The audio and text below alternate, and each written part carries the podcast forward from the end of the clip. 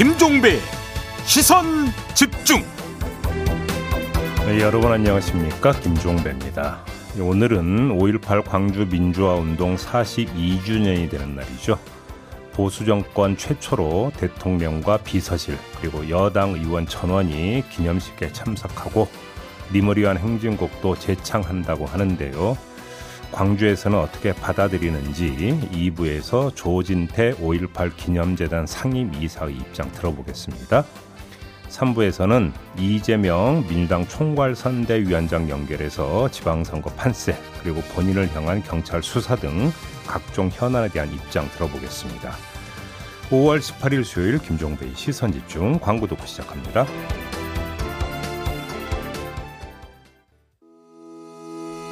시선 집중은 촌철님들의 다양한 목소리를 기다립니다. 짧은 건 50원, 긴 건 100원인 문자 메시지 샵 8001번, 스마트 라디오 미니와 유튜브 라이브로도 시선 집중과 함께 하실 수 있습니다. 믿고 듣는 진품 시사 김종배의 시선 집중.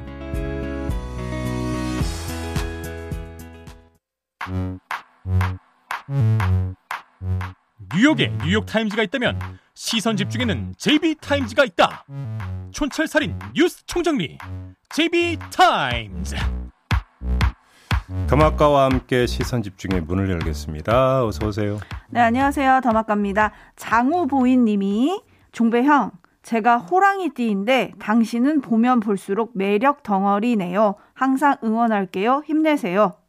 아, 그렇죠. 제가 좀 매력 뿜뿜하긴 하죠. 네. 네, 박정아님 음. 오늘도 시선 집중합니다. 종배님의 목소리에서 묻어나는 피곤함을 툭툭 털어드리고 싶네요. 아 묻어나나요? 네, 아, 그런가 좀 필요하긴 해요. 아, 휴가 가야 되는데. 네.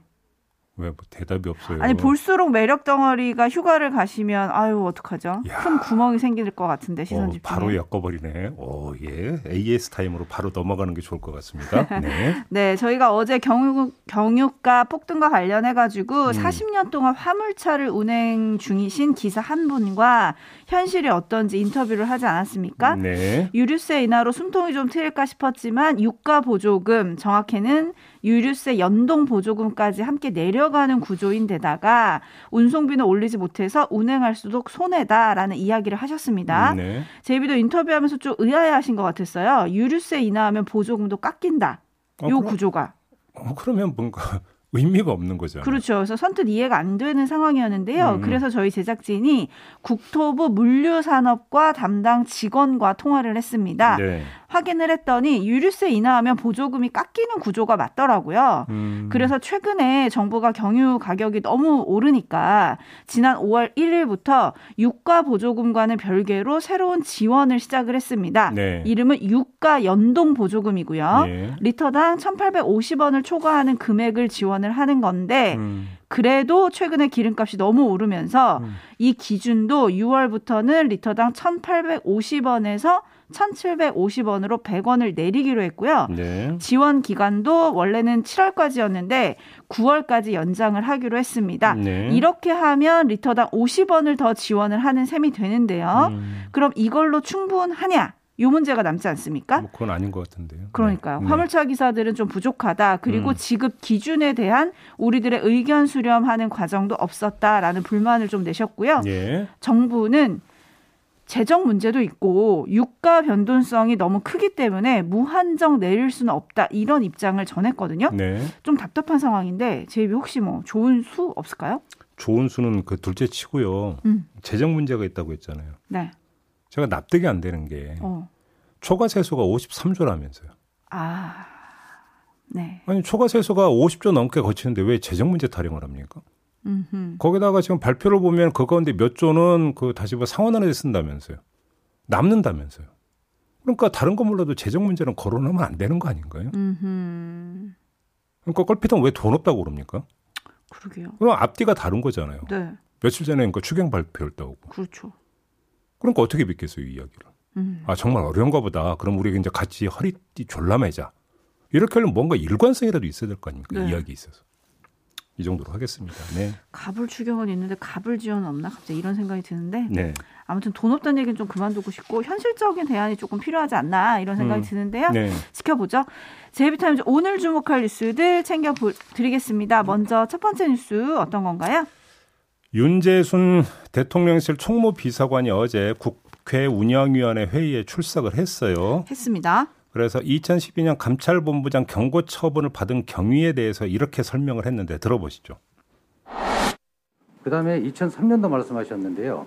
그때 사실은 제가 이분들로부터 일 열심히 한다고 그래서 경력을 받았습니다. 그날이 공교롭게도 제 생일이었고요. 그래서 직원들 한 10여 명 남짓이 될 건데요. 그때 소위 말하는 그 생일빵이라는 것을 처음 제가 당해봤습니다. 그걸 보니까 하얀 와이셔츠에 까만 초콜릿 케이크인가 그거를 얼굴에 얼굴에 케이크 뒤범벅이 되어 있습니다. 그래서 그럼 생일 뭐 해줄까 그래서 뽀뽀해 주라 라고 화가 나서 했던 말은 맞습니다. 그래서 보려다 하고 갔던 것이고요. 그런데 그게 마침 제가 어떤 성추행을 했다라고 해서 그 당시에 제가 조사를 받은 것도 아니고 2003년도에 조사가 되는 줄은 몰랐습니다. 거의 한 1년 동안 그 조사가 뒤에서 이루어졌더라고요. 그러고 나서 한 10개월인가 1년인가 지나서 거기에 대해서 그 감찰본부장 경고입니다. 그렇게 해서 대검에서 이제 서부지검으로 그렇게 이제 전부 조치가 됐었는데요. 이거를 여러 번 들어봐도 도대체 무슨 말인지를 모르겠습니다. 그러니까 일단 2003년이라고 했던 점을 좀 다시 한번 확인을 하고요. 네. 간단히 얘기하면 생일빵을 당했고 불시에 생일빵을 당하다 보니까 기분이 나빠서 뽀뽀해달라고 했다 이런 거잖아요. 아, 정리를 하면. 네. 그런데 윤재순 비서관이 뭔가 좀 잘 모르고 있는 것 같은데요. 성추행 판단의 기준은 가해자의 감정 상태가 아니에요. 음. 그럼 내가 기분 나빠서 해달라고 하면 정당하고 기분 좋아서 해달라고 그러면 부당하고 이런 게 아니고요. 가해자의 감정 상태는 전혀 중요하지 않고 피해자의 고통 상태가 기준이에요. 이건 상식 아닙니까? 네네. 근데 어떻게 저런 반응을 버젓이 국회 나와서 할 수 있습니까? 음. 뭐 내가 정당했다는 이야기인가요? 그런데 문제의 발언이 이게 아니고요. 더 있습니다. 마저 들어주시죠. 네. 사실관계가 다소 앞뒤 선우가 바뀐 점이 없지 않아 있습니다. 그러나 그 점에 대해서 제가 구차하게 어, 변명하거나 그러고 싶지 않다라고 말씀을 드렸습니다. 그리고 사실관계는 분명히 다른 부분이 있다. 그러나 제가 그 부분에 대해서 미주알 고주알 설명을 드리면 또 다른 불씨가 되고 그래서 그러한 설명은 안 하는 게 적절하다라는 말씀을 드린 적이 있습니다. 네. 이런 말은요, 보통 모든 걸 짊어지고 떠나는 사람이 하는 말이거든요. 뭐, 그러니까 그 제기된 게 여러 가지가 있는데 이 가운데는 사실이 아닌 것도 있지만 그냥 그렇다고 치고 내가 모든 걸 책임진다.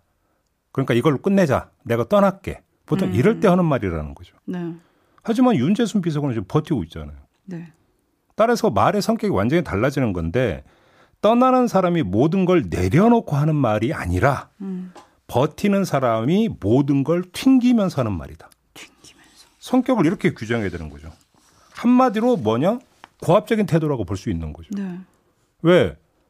아니, 국회에 나와서 뭐 소명을 해야 될 거 아닙니까? 그렇죠. 근데 뭐 그 또 불씨가 될까봐 내가 참는다 이런 취지잖아요. 네. 내가 또 사실관계를 정확히 따지고 들어가면 불씨가 되고 논란이 되고 그러면 소모적이니까 내가 참을게. 음. 뭐 대충 이런 얘기잖아요. 네. 어떻게 이런 얘기를 할 수 있는 거예요? 자, 조금 전에 했던 자기 감정 상태를 위주로 선과 경위를 설명하는 것도 그렇고, 그 다음에 지금 들으신 대로 자기 판단에 따라서 설명 필요성을 재단하는 것도 그렇고, 음. 성질은 똑같은 거예요. 뭐냐? 자기 중심적이라는 거. 자기 중심적. 그러니까 국민 앞에서 소명을 하는 게 아니라 자기 억울함을 항변한 것이라는 거고요. 네. 자, 이것만이 아닌데 아, 이 같은 분석은 윤재순 비서관의 다른 말에서도 확인되는데 요것까지 마저 들어주시죠. 어, 지나간 부분에 대해서는 어, 어떤 식으로든 그게 국민들에게 성취가 되고 어, 그다음에 어, 불쾌감을 느꼈다면 그거는 당연히 제가 어, 사과를 드려야 맞다고 생각합니다. 그래서 그 점에 대해서 먼저 사과를 드리겠습니다. 네. 그 거의 모든 언론이 이 발언 대목을 놓고 사과를 했다고 이야기를 하던데요. 사과는 맞나요? 잘 들어봅시다. 불쾌감을 들여서 사과한다가 아니라 국민들이 불쾌감을 느꼈다면 사과한답니다. 네. 표현이 조건부잖아요. 그러니까 자신의 행위를 부적절한 행위로 인정하면서 사과를 하는 게 아니라 그렇게 해석이 된다면 그래 내가 사과할게 이런 취지잖아요. 그렇기 때문에 그런 사퇴 요구를 일축하면서 더 잘하라는 의미로 받아들이고 있다라는 말도 함께 한 거 아니겠습니까? 음. 그러니까 스스로 잘못한 것이 하나도 없다고 본인은 생각하는 거예요. 단지 통과 의례성으로 그냥 한마디 말의 성의를 표시했다. 이렇게 이해를 해야 되는 거죠. 네, 촌철님들 반응을 좀 보면요. 일단 진해 박선혜님 기분 나쁘면 욕부터 나오지 누가 뽀뽀해달라고 합니까? 라고 해주셨고 네. 행복하자님은 대통령 인사가 아, 이거 문제입니다. 뻔뻔하고 범죄 의혹도 넘치고요.라고 음. 해주셨고 음. 아르사케스님 여성을 유희거리로만 생각하는 게 아닌지 어떻게 저런 소리가 나오나요?라고 물어주셨고 네. 캉스님 정권 교체의 실체가 이런 건가요?라고 물음표 레드헤어님 정확한 말씀이신 것 같은데요. 사과는 피해자에게. 네. 라고 하셨거든요. 음. 좀 진짜 어제 말과 퇴도 좀 문제가 있는 것 같습니다. 예. 근데 가장 큰 문제는 제가 볼 때는 따로 있는데요. 또 있나요? 윤재순 비서관의 이런 고압적이고 자기 중심적인 태도가 어떤 배경 하에서 나왔느냐. 이걸 살펴봐야 되는 건데 혹시라도 그게 우리가 경험으로 알고 있는 그것이라면 좀 문제가 심각하다. 이런 그, 말씀을 드려야 될 것 같은데. 그것이요? 문고리 권력이라는 단어 있지 않습니까? 아, 네. 문고리 권력이라는 단어가 등장한 이유가 뭡니까? 그게 정치 물리학 때문이거든요. 정치 물리학. 네, 제가 학문의 한 분과를 이번에 창조를 했는데요. 아하, 이름하여 정치 물리학인데 네. 정치적 힘은 최고 권력자와의 거리에 비례한다 라는 법칙이 있지 않습니까? 아, 이게 정치 물리학의 법칙인데요. 윤재순 비서관의 저런 태도 역시 정치 물리학의 법칙에 따른 것이라면 그건 매우 심각하다. 이렇게 봐야 되는 거죠. 왜냐? 최고 권력자가 탄생한 지 며칠 됐습니까? 8일 됐습니다. 8일. 너무 빠르고 너무 노골적이지 않습니까? 물론 거꾸로 8일. 이제 가 출범했기 때문에 가장 힘이 세다고 할 말은 없습니다만 너무 노골적이다. 음. 이런 말씀을 안 드릴 수가 없습니다. 참고로 어제 김대기 대통령 비서실장은 윤석열 정부의 인사 원칙을 음. 능력과 전문성이라고 밝혔고요. 네. 윤재순 총무 비서관에 대해서는 사퇴시킬 생각이 없다라고 명확히 밝혔습니다. 네. 그리고 더불어서 윤재순 비서관이 과거에 쓴 시가 음. 지금 논란이 또 되고 있잖아요. 네. 거기에 대해서는 시 쓰는 사람 마음을 일반인 잣대로 보지 말라. 라는 말을 남기기도 했습니다. 뭐 이게 이제 그 얼마 전에 아니 이여령 선생이 먼저 말을 인용해서 이런 얘기를 했다고 하는데 네. 제가 여기서 한마디 대거리를 하면은요. 시 쓰는 사람의 마음을 일반인 잣대로 보기 힘들지는 모르겠으나 시는 일반인의 것입니다. 그렇죠. 시가 발표되는 순간 그 순간부터는 그거는 시인의 것이 아니라 독자의 것이다. 네. 이건 기본 중의 기본이다. 그렇죠. 이건 아, 좀그 꼭 숙지해 주시기 바란다. 이 말씀을 좀 드리겠습니다. 네, 제이비타임스 다음 주목할 뉴스로 넘어가겠습니다. 오디오로 먼저 만나보시죠. 윤석열 대통령이 검찰 내 최측근인 한동훈 법무부 장관 임명을 강행했습니다. 전국이 급속하게 얼어붙을 것으로 보입니다.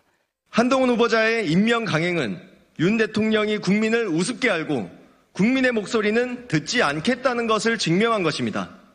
윤석열 대통령에게 협치란 독선을 뜻하는 것이었습니까? 한동훈 장관은 임명이 발표된 직후 국립현 충원을 참배한 뒤 곧바로 법무부 청사로 이동해 취임식을 가졌습니다.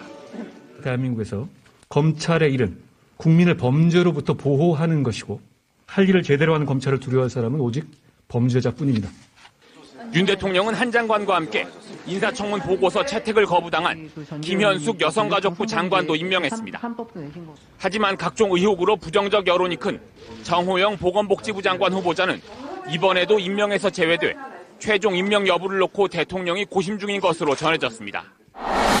네, 어제 오후에 이 소식이 전해졌습니다. 네. 그리고 나서 바로 따라붙은 뉴스가 있었는데요. 민주당의 박홍근 원내대표가 원내 수석 부대표에게 오는 20일 본회의에서 한덕수 총리 후보자 인준 투표를 하기 위해 국민의힘과 협의를 진행하라고 지시를 했다고 하고 바로 이어서 양당이 20일 본회의를 열기로 합의를 봤다.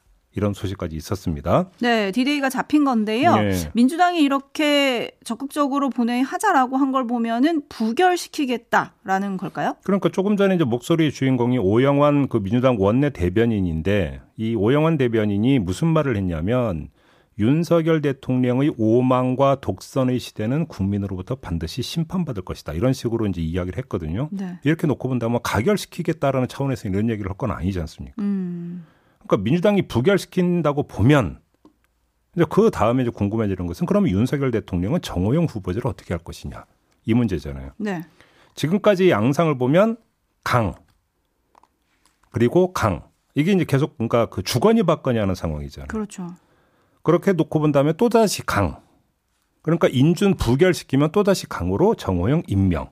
뭐 이런 그림을 그려볼 수 있겠죠. 음. 물론 전혀 의외로 윤석열 대통령이 인준 표결에 앞서서 정호영 후보자를 낙마시키는 카드를 선제적으로 꺼내는 가능성도 배제할 수는 없겠죠. 근데 제가 볼 때는 그건 별로 큰 의미가 없을 것 같다. 전국에 미치는 영향에서는 별로 의미가 없을 것 같다. 이 말씀을 드려야 될 것 같은데 왜 그러냐면 핵심은 한동훈 법무부 장관 후보자의 임명 여부였기 때문인데요. 네. 이 부분이 이미 이제 그 상황이 종료가 돼 버린 거잖아요. 이 요인이 2차 상황을 연출을 하게 돼 있다라는 거예요. 2차 상황이요? 2차 상황이 뭐냐면 자, 민주당이 한동훈 법무부 장관 임명을 현실로 인정하고 자, 그럼 우리 지금부터 사이좋게 잘 지내 봅시다. 협치해 봅시다. 이렇게 강이 아니라 온의 태도로 나온다고 치죠. 아, 민주당이 상황이 종료가 됐다고 치고 네. 청문 정국은 사실상 종료가 됐다고 치고 이렇게 나온다고 치죠. 네. 그러면 정말로 여야 간의 협치의 분위기가 조성이 될 것 같습니까? 전혀 아닌 것 같습니다. 왜 그러냐면 한동훈 법무장관 임명이 2차 상황을 연출한다고 말씀을 드렸잖아요. 네. 그게 뭐냐면 한동훈 장관이 지휘하는 법무부가 직접적으로 이제 나서 가지고 민주당이 주도했던 검찰 수사권 분리 법안에 대한 대응에 나서게 된다는 겁니다. 음. 헌재라고 하고 이러면서 바로 이 부분에서 이제 제 2차 전선이 그어질 게 눈에 그러니까, 그러니까 뻔히 보이는 거잖아요. 네. 이런 상황 앞에서 민주당이 강이 아니라 온의 태도를 보이면 민주당 스스로 스텝이 꼬여버린다는 겁니다. 음. 그렇지 않겠습니까? 그렇죠. 네. 그러니까 오늘 그 강에서 온으로 전환할 여지가 별로 없다라는 거예요. 결국 남은 문제는 윤석열 대통령이 다시 강호로 받아서 정호영 후보자를 임명하느냐 여부인데 뭐 이건 조금 전에 말씀을 드린 것처럼 정국에 큰 변수가 되지 못한다. 음. 이 점을 좀 말씀을 드려야 될 것 같습니다. 결국 강대 강으로 갈 수밖에 없고 정호영 후보자의 운명과 상관없이 전국의 핵은 한동훈 장관과 검찰로 모아진다.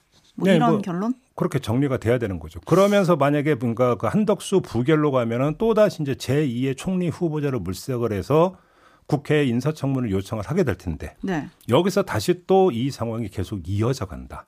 음. 이렇게 봐야 되는 거겠죠. 김종인 님이 장관 임명에 대한 부담이 눈덩이처럼 커지는데 그걸 대통령은 부담으로 안 느끼나 봅니다. 음. 라고 촌철 보내주셨고요. 네. 어, 매누님은 얼어붙는 상황이 올까요? 아니면 끌어 넘칠까요? 그 둘이 근데 제가 볼 때는 표현은 전혀 다르고 하나는 냉이고 하나는 열이지만 본질은 같은 것 같아요. 그러게요. 본질은 같은 느낌인데요. 그렇죠. 어느 것도 평화롭진 않은. 그렇죠. 노인님은 놀랍지도 않다. 음. 그럴 것 같았다라는 의견이신 것 같고 네. 8829님은 벌써부터 윤석열 라인들이 검찰 고위직에 올라간다던데 음. 이렇게 대놓고 하면 더 부담 아닌가요? JB 입장이 궁금합니다라고 보내주셨네요. 그러니까 이제 이 자리에서 여러 차례 말씀을 드렸잖아요. 그러니까 한동훈 법무부 장관이 이제 임명장을 받은 이후에 이제 검찰 인사가 줄줄이 있게 될 텐데 빠르면 오늘 대검 차장단 인사부터 한다고 그러더라고요. 그러니까요. 검찰총장, 서울중앙지검장 이런 요직에 이제 누구를 발탁할 거냐. 네. 이거에 따라서 말 그대로 라인이 이제 형성이 되는 거 아니겠습니까?